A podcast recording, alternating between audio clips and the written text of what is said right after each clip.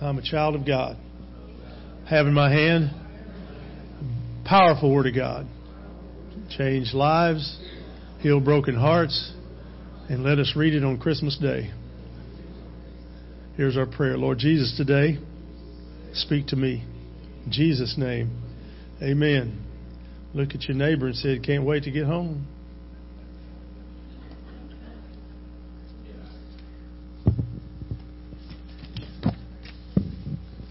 Hope all of you get what you wanted to get for Christmas. If any of you got a if any of you got a big screen flat panel LED TV that's about 50 to 60 inches and you don't want it, the church could use it. So just throwing that out there for whatever, you know. If I could throw some guilt on you, that'd be great. No, we're good. Christmas top 10. Thought it'd be fun today. David Letterman, he it was one of his most popular things he would do on his show every uh, every night. He would do the top 10 list and it was always goofy lists. And so I ran across the top 10 list in the David Letterman style for Christmas. So I think Jeff has them on the slides and he'll he'll pop them up. Number 10. Without Christmas, the candied fruit market would collapse. Think about it. Okay? And you wouldn't have a doorstop. Number nine, without Christmas, our slow, uneventful lives would have no stress whatsoever. Number eight, without Christmas, barking dogs wouldn't have a music career. Seven, without um, Christmas, Santa would only be a really weird fat guy with poor fashion sense. Number six, without Christmas, there would be no Christmas bonuses. Number five, without Christmas, you'd have to waste money buying all your own underwear and socks. Without Christmas, your cat would never know the joy of coughing up tinsel. I was worried about that one. Anyway, number three, without Christmas, December would feel a lot like February. Thanksgiving. Okay, never mind.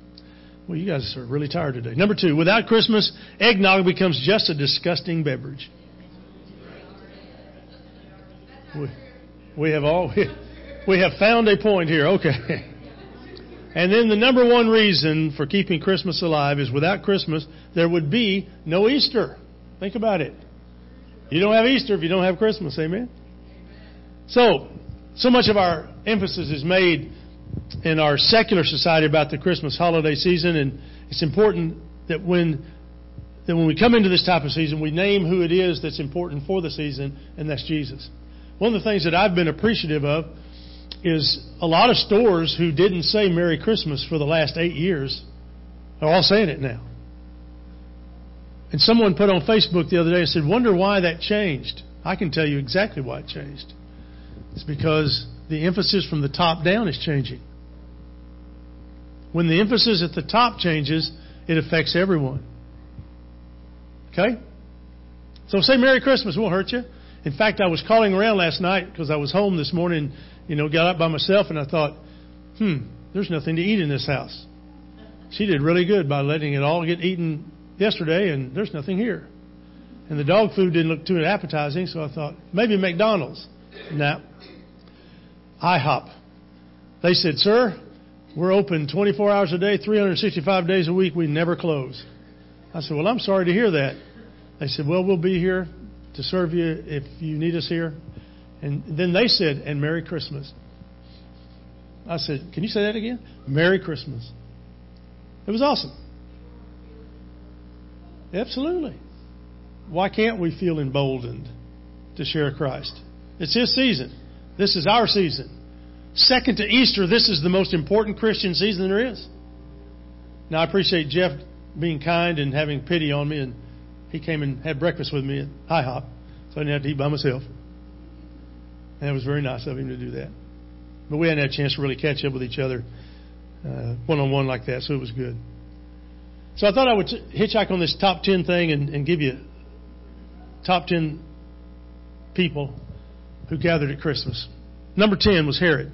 Herod was known as the foe. It was the first of several Herods. He was known as Herod the Great. He is actually an Edomite, a descendant of Esau, the hairy one.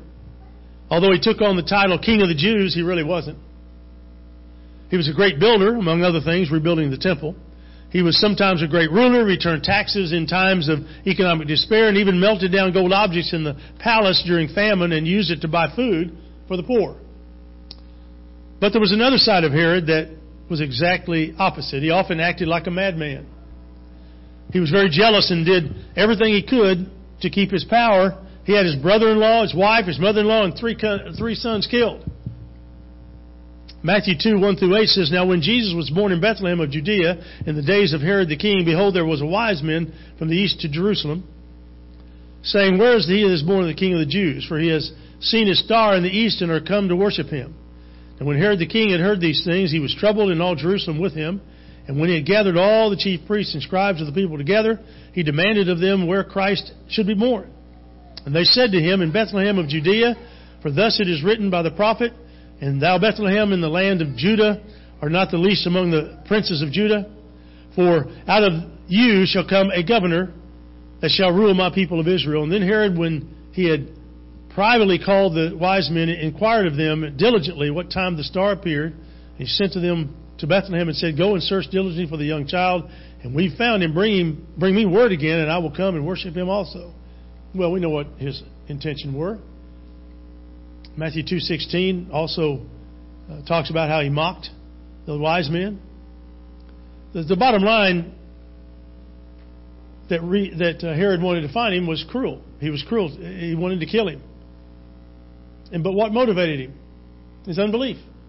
There's a lot of people in this day and age that just don't believe in God. It just amazes me. A baby's born.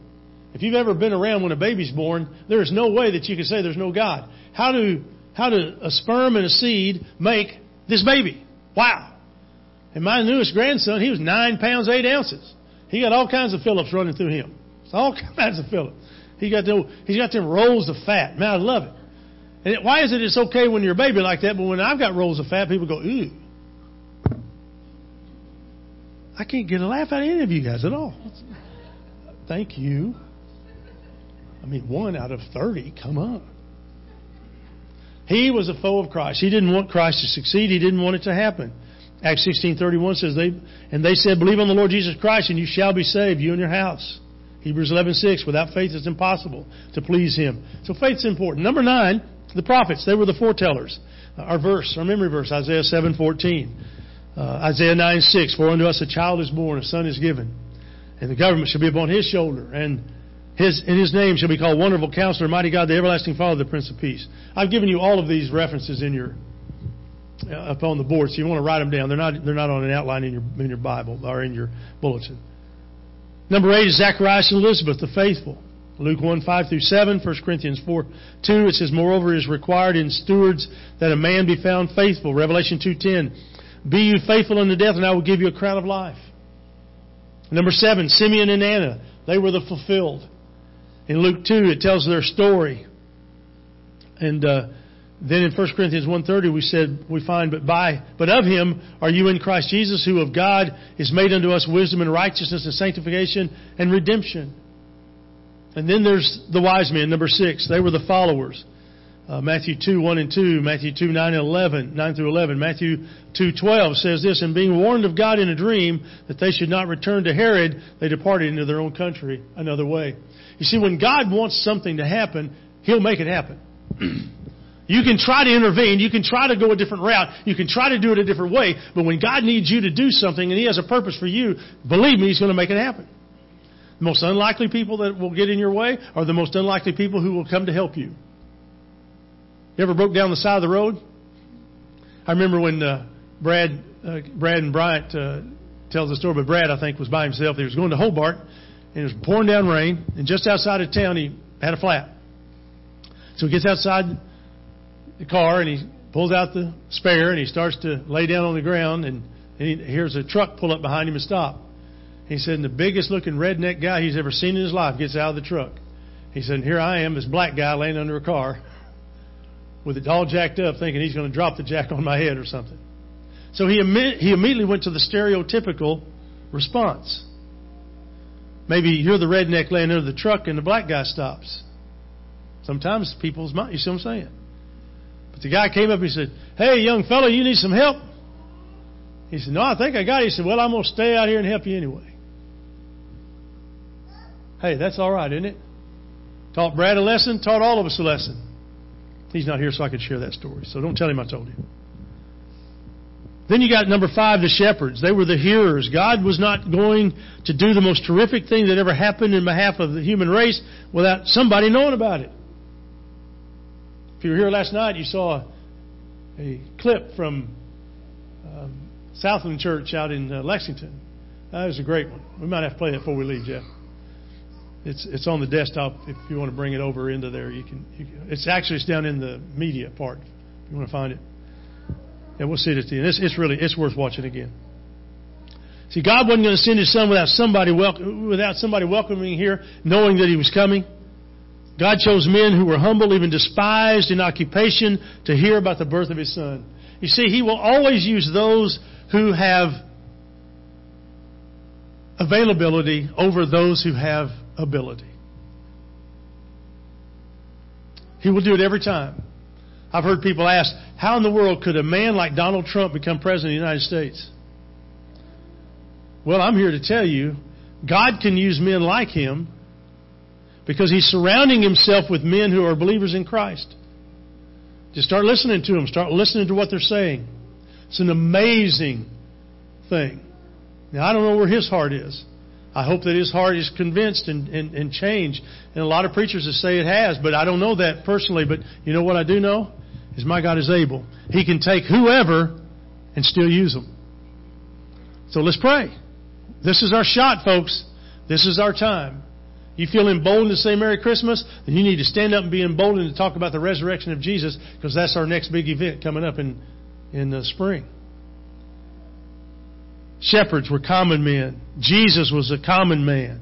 John 10:14 I am the good shepherd and know my sheep and am known by my sheep. And what do we know about these shepherds? They were alert. They were alarmed. They were advised. They were active. They were announcers. They were appreciative.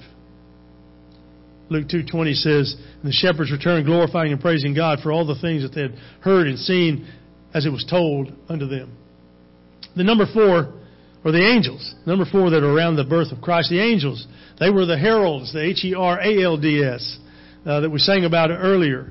Uh, without them proclaiming it, in Luke 2, 10 through 12, and Luke 2, 13 through 14, without them making that proclamation and the voice coming from heaven, you know, nobody would have known. Number three, around the birth of Jesus, Joseph. He was the helper. Matthew 1, 18 and 19. Matthew 1, 20 and 21. 24 and 25. Matthew 2, 13 through 14. All key verses in describing Joseph and how he was a helper to Mary and to bring the baby Jesus to life. But you know, the real essence of it is that God doesn't need our help, but He has graciously chosen to use us. The, grace, the greatest way to help God is to be available and to do what He's calling you to do. Somebody asked me, so what's the will of God? Whatever you're doing right now is the will of God. That's God's will for you. If you're waiting for a sign, a neon sign to come in the sky, it says. Don't wait. Whatever you're doing, do it for the glory of God. Whatever job you have, whatever task you're about, do it to the glory of God. If you've got to pick up trash, pick it up with, with the gusto of God. I took the trash out the other day and I lifted the lid on the on the uh, uh, dumpster outside, and I saw a furry animal laying in there. And I thought, what is that? Well, luckily I poked it with something. It was a big old possum. Man, he spun around and showed me all those glistening teeth. That boy's been on a teeth whitener program, I can tell you. I covered him up some more. I, I threw some more stuff in there. Then I got chewed out. Well, you should have let him out of there. Just reaching and grabbed him by the tail. I said, would? I said, You know, if God commanded me to take up a serpent, I would. But He didn't, and I'm not. So it's not going to happen. And I wasn't about to grab some possum grinning at me in the trash bin. He got in there, he can get himself out. Number two around the birth of Jesus is obviously Mary, the handmaiden, the servant. Luke 1, 37 through 38, Luke 2, 9, Luke 19. But I think she embodies Romans 12:1 that says, I, I beseech you, therefore, brothers, by the mercies of God, present your bodies a living sacrifice, wholly acceptable to God, which is your reasonable service. She didn't know what was going on. She didn't have any real. She just didn't. She was a teenager. But she fulfilled her purpose that God had called her to do. And then number one is Jesus. Jesus was the most important person around the birth time of our Savior. Isaiah 9 6, 1 Peter 1 3, Blessed be the God and Father of our Lord Jesus Christ, which according to his abundant mercy has begotten us again unto a lively, a lively hope by the resurrection of Jesus Christ from the dead. Titus 2:13 looking for that blessed hope and glorious appearing of the great God and Savior and our Savior Jesus Christ. So real quickly, number 10 Herod the foe, 9 prophets, the foretellers, 8 Zacharias and Elizabeth the faithful, uh, seven, Simeon and Anna, the fulfilled. Six, wise men, they were the followers. Five was the shepherds, the hearers. Four was the angels, the heralds.